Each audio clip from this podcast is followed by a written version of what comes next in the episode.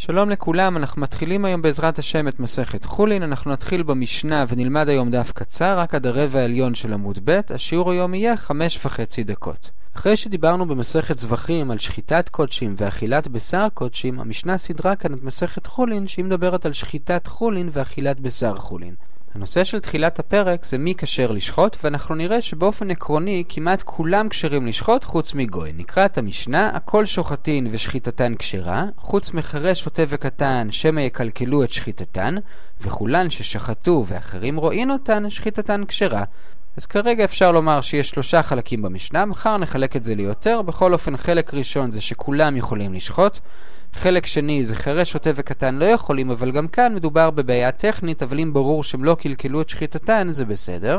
וחלק שלישי לגבי חירש, שוטה וקטן, שאם השגיחו עליהם, אז בדיעבד גם זה בסדר.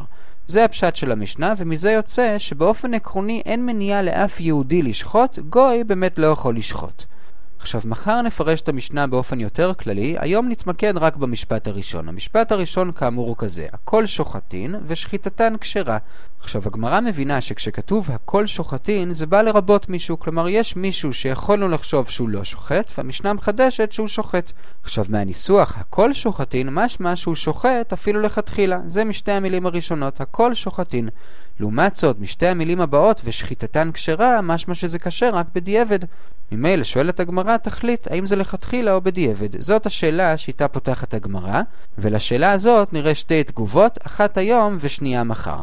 התגובה השנייה שאותה נראה מחר זה שהגמרא מקבלת את זה שיש כאן שאלה וממילא אומרת שבעצם מדובר בשני מקרים נפרדים.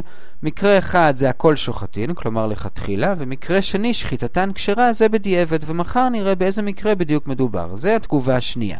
התגובה הראשונה לעומת זאת שאותה נראה עכשיו זה של רב אחא ברי דרבא והוא מנסה לעקור מהשורש בכלל את כל השאלה. הוא אומר מי אמר שכשכתוב הכל שוחטין הכוונה היא אפילו לכתחילה הרי אני אביא לך שני מקרים ששם כתוב הכל וזה לא לכתחילה. מה הם שני המקרים? מקרה אחד זה הכל ממירין כלומר עושים תמורה של קורבן וזה הרי אסור אז ברור שזה לא לכתחילה.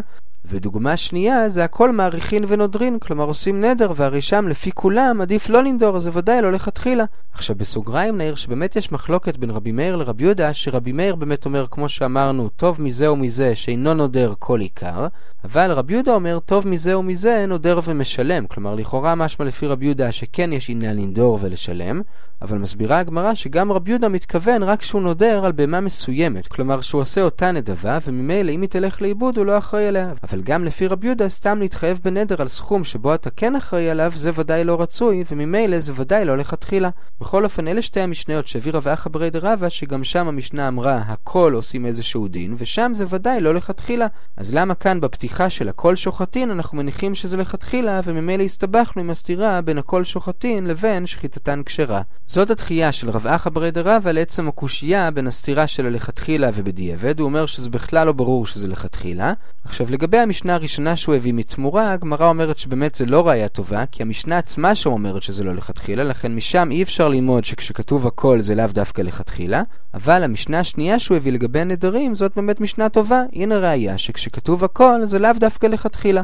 אז זאת השאלה של אחא ברי דרבא, ועל השאלה הזאת הגמרא עונה בשני שלבים. בשלב הראשון הגמרא מביאה שלוש ראיות הפוכות, כלומר המקרים שבהם גם כן כתוב הכל, ושם ברור שכוונה היא לכתחילה. מה הראיות? כתוב הכל חייבין בסוכה, הכל חייבין בציצית, הכל סומכין, כלומר שמים ידיים על הקורבן. בשלושת המקרים האלה ברור שהכוונה היא כן לכתחילה. עכשיו האמת היא שלגבי שני המקרים הראשונים, כלומר הכל חייבין בסוכה, הכל חייבין בציצית, כאן זה לא ממש ראיה, כי כתוב את המילה חייבין, אז אפשר לומר שאולי דווקא שם זה לכתחילה ולא במשנה שלנו, אבל במקרה של הכל סומכין לא כתוב את המילה חייבין, ובכל זאת ברור שזה לכתחילה. אז זה השלב הראשון של הגמרא לדחות את רווחה, כלומר אתה הבאת דוגמאות שהכל זה לא לכתחילה, אנחנו מביאים דוגמאות שהכל זה כן לכתחילה.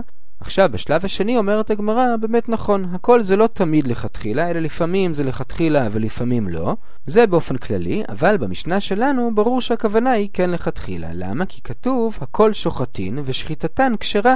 מזה שהמשנה צריכה להוסיף ושחיטתן כשרה, שזה בעצם דין של בדיעבד, אז ברור שכשהיא אמרה הכל שוחטין, היא התכוונה לכתחילה ולא בדיעבד. כי הרי אם גם במילים הכל שוחטין התכוונה בדיעבד, אז למה היא הוסיפה את המילים ושחיטתן כשרה? הרי היא כבר בעצם אמרה את זה בשתי המילים הראשונות. ממילא בזה דוחה הגמרא את רבחה ברי דרבא, כלומר שהיא אומרת שהכל שוחטין זה לכתחילה, ושחיטתן כשרה זה בדיעבד. עד כאן השלב הראשון בהתייחסות לשאלה איך יכול להיות שזה גם לכתחילה וגם בדיעבד, שרבחה ברי דרבא ניסה לומר שהמילה הכל זה לאו דווקא לכתחילה, ובעצם הכל כאן זה בדיעבד, אבל המסקנה הגמרא אמרה שבאמת הכל יכול להיות גם לכתחילה וגם בדיעבד, אבל כאן ברור שזה לכתחילה, כי אחרת למה צריך גם את הכל שוחטין וגם שחיטתן כשרה שזה בדיעבד. אז בזה סיימנו עם התגובה הראשונה לשאלה של הגמרא, כלומר אנחנו כרגע מבינים שבאמת הכל שוחטין זה לכתחילה ושחיטתן כשרה זה בדיעבד, ובאמת מדובר פה בשני מצבים שונים, וזה מוביל אותנו לתגובה השנייה של הגמרא, שהגמרא באמת מקבלת את זה שמדובר בשני מצבים, והיא מנסה להבין מהם אותם שני מצבים. אז בעניין הזה הגמרא מביאה שישה הסברים, אנחנו נחלק אותם לארבעה, אבל לא נראה אותם היום, אלא נראה את כולם ביחד מחר. לכן היום אנחנו עוצרים מוקדם, מחר זה יהיה קצת ארוך מהרגיל, הגענו לשליש העליון של בית עמוד ב', נסכם את מה שראינו היום. התחלנו את הלימוד היום במשנה, שם יש שלושה חלקים, חלק ראשון, הכל שוחטין ושחיטתן כשרה, חלק שני זה חוץ מחרש שוטה וקטן, שמא יקלקלו, וחלק שלישי זה שאם הם שחטו תחת השגחה, זה גם כשר בדיעבד.